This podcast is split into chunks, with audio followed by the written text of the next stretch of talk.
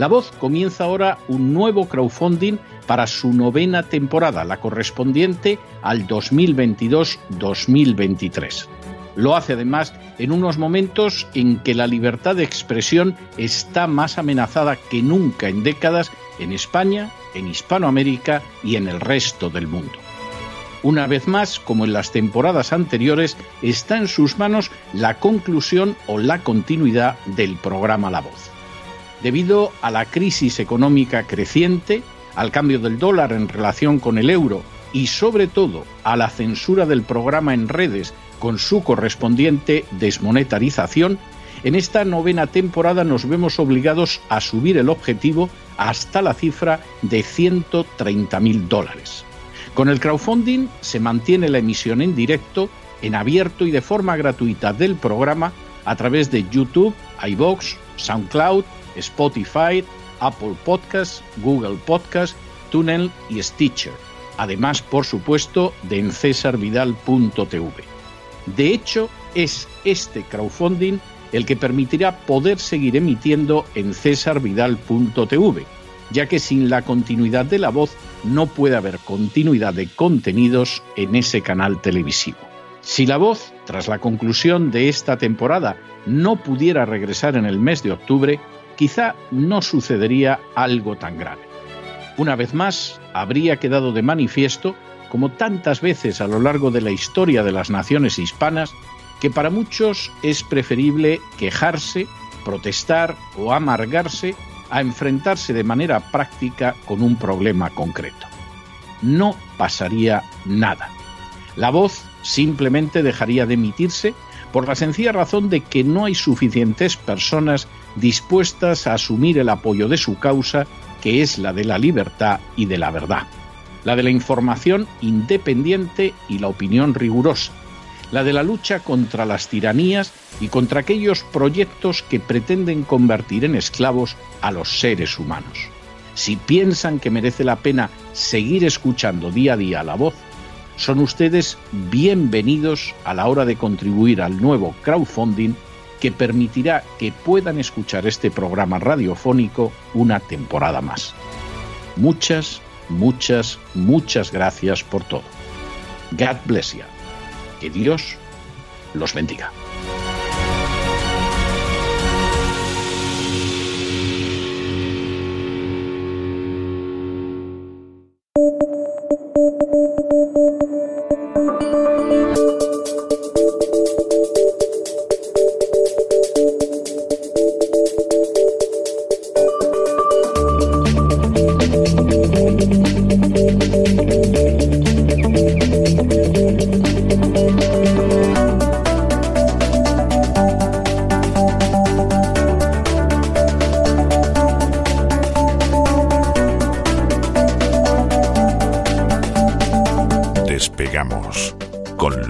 Ramírez.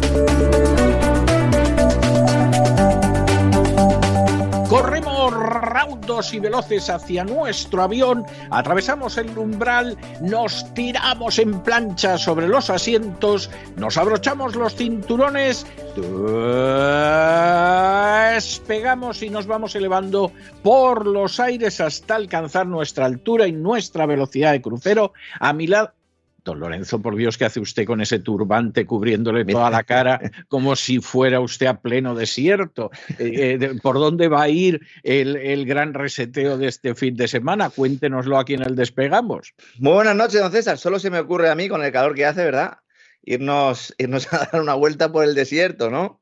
Bueno, a mí o, al Tito Joe, ¿no? Al presidente de los Estados Unidos, que parece dispuesto este hombre a pisar el acelerador este está, viendo que a lo mejor el Congreso se lo quitan en noviembre y está diciendo, vamos a hacer todo lo que hay que hacer, vamos a firmar todas las órdenes ejecutivas que podamos y de paso, pues vamos a ver si le podemos tocar un poco las narices a los chinos, ¿no?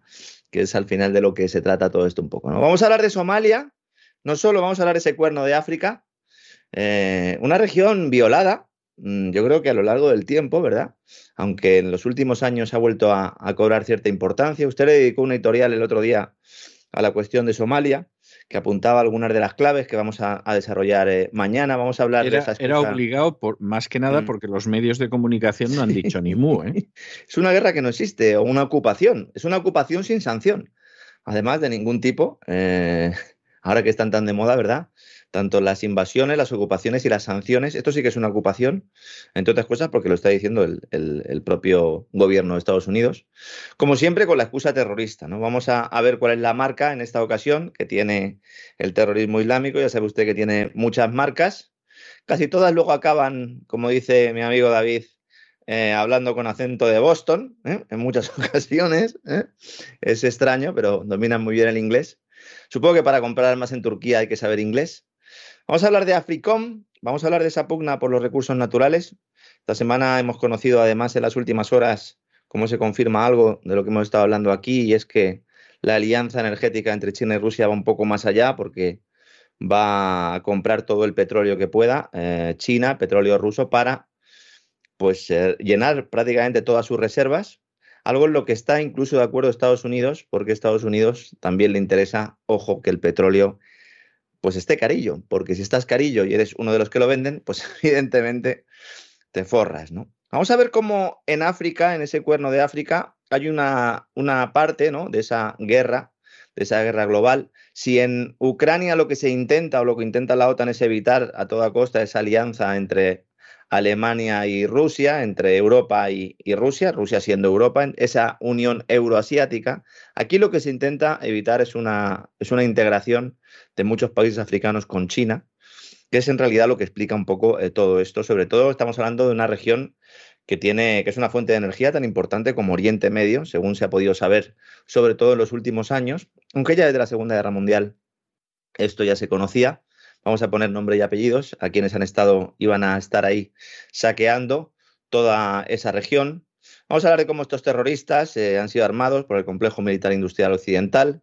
Hablaremos también de esa portada de The Economist que tanto revuelo ha generado en las últimas horas, ¿no? en la que se ve pues, eh, pues unas espigas, ¿verdad? Y nos anuncia The Economist la gran hambruna, esa de la que hablamos también en el gran reseteo hace un par de semanas, y en lugar de granitos eh, de maíz o de trigo, lo que hay básicamente son calaveras, ¿no? Hay mucha gente que se ha preguntado que cómo podía The Economist eh, llevar una portada de ese tipo. Bueno, pues será porque no la conocen, ¿no? La revista, porque llevamos en los programas de Gran Reseteo hablando mucho de ella. Y a medio camino entre el oráculo, la profecía autocumplida y la tomadura de pelo, pues nos van llevando a todos, ¿verdad? Por esa línea. Vamos a hablar también de ese nuevo mapa del siglo XXI que ya los chicos de Donald Rumsfeld trazaron, ¿verdad, don César? Hace ya mucho tiempo, esa doctrina Zebrowski, pocos conocen, pero cuando vean mañana el mapa se van a quedar alucinados y van a decir, ahí va, pero si esto ya estaba pactado desde hacía mucho tiempo. Haremos también una mención a esos ejércitos secretos del Pentágono, Siempre hablamos de la CIA, pero hay que hablar también del Pentágono. Bueno, yo creo que va a ser un programa interesante. Nos va a servir también para salir un poco de esta, de esta locura en la que estamos inmersos, ¿no? Todos los días parece que estamos viviendo la misma jornada con las mismas noticias. Es un lo que está ocurriendo ahora mismo en Somalia, es algo de lo que no se quiere informar. No hay apenas eh, teletipos, no hay eh, apenas declaraciones. Ha habido elecciones hace cuatro o cinco días y de hecho la invasión se ha producido pues eh, escasas 36 horas después ¿no? de que se produjeran esas elecciones. Y hay que explicar muchas cosas para tener un contexto que nos ayude a entender todo lo que está pasando y que también afecta mucho a España, porque si hemos hablado en otros programas del Sáhara Occidental, de la parte de África Occidental, pues eh, mañana toca hablar de la parte oriental que también tiene mucha amiga y cuando veamos el mapita y veamos dónde está Somalia y veamos dónde está el estrecho de Hormuz y dónde están los Emiratos Árabes, vamos a entender muchas cosas porque Oriente Medio vuelve a ser el protagonista y hay que poner un policía que garantice que esos barriles van y vienen, ¿verdad, don César? Sin ningún tipo de problema. Esos piratas. Sin ningún tipo de problema. Bueno, y no solamente los barriles, y, además el gas y el uranio y, las, las, tierras raras y todo lo que se tercie. sí. sí. Hay que ver Trump cómo se marchó de Somalia, qué poquito tiempo han tardado en enmendarle la plata. y eso que al principio el Deep State eh, estuvo moviendo hilos y para que actuara y de hecho hubo una especial incidencia en Somalia, nada más llegar Trump al, al gobierno, parece como que querían aprovechar los primeros días para colarle algunas de esas intervenciones y él sabía eh, que era importante y también sabía ¿no? lo que se estaba jugando ahí, porque precisamente una de las últimas decisiones que toma antes de marcharse es retirar el, al ejército de Somalia, que ahora vuelve Dicen que son unos pocos cientos. Bueno, habrá que ver cuántos van en A y cuántos van en B, porque ya sabemos que hay unos. Efectivamente.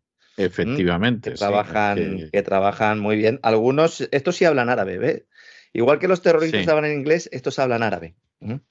Mira qué bien. De forma fluida, además. Sí, sí. sí. no me cabe la menor duda, vamos, estoy absolutamente convencido. En fin, a mí me da pavor la cantidad de líos en que quisieron meterle a Donald Trump y los fue sorteando más o menos. Y, y luego, lamentablemente, como el señor Biden nos está metiendo en todos y en todos los que pueda.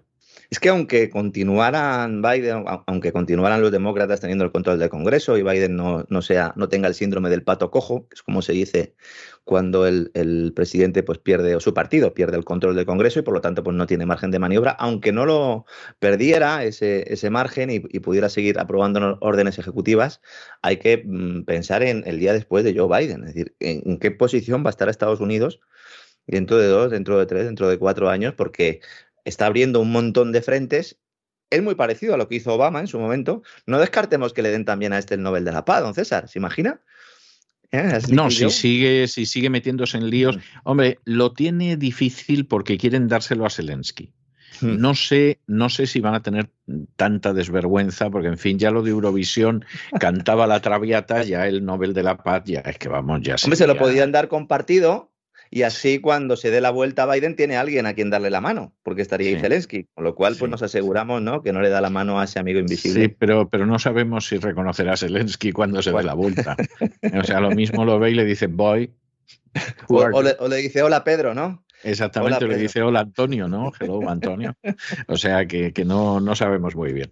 Bueno, Política de altos vuelos, mañana en el Gran Reseteo. Eh, espero ahí a todos nuestros queridos amigos, nuestros suscriptores, que cada día son más, que se vayan animando, que además estamos preparando muchos contenidos para este verano, que como siempre, pues se mantendremos a todo el mundo al, al pie del cañón, porque nosotros vamos a seguir en cesavidal.tv pues dando caña, dando información, eh, aportando análisis e intentando también pues que la gente se entretenga y que, y que teniendo conocimiento pues también eh, pues puedan disfrutar, que es un poco también nuestro objetivo, entonces. Efectivamente, y además, como usted muy bien dice, es verdad que la voz se va de vacaciones en verano, porque es que lo necesita de manera indiscutible, pero, pero cesarvidal.tv sigue todo el verano emitiendo sus programas. O sea, ahí en, en, la televisión no hay descanso.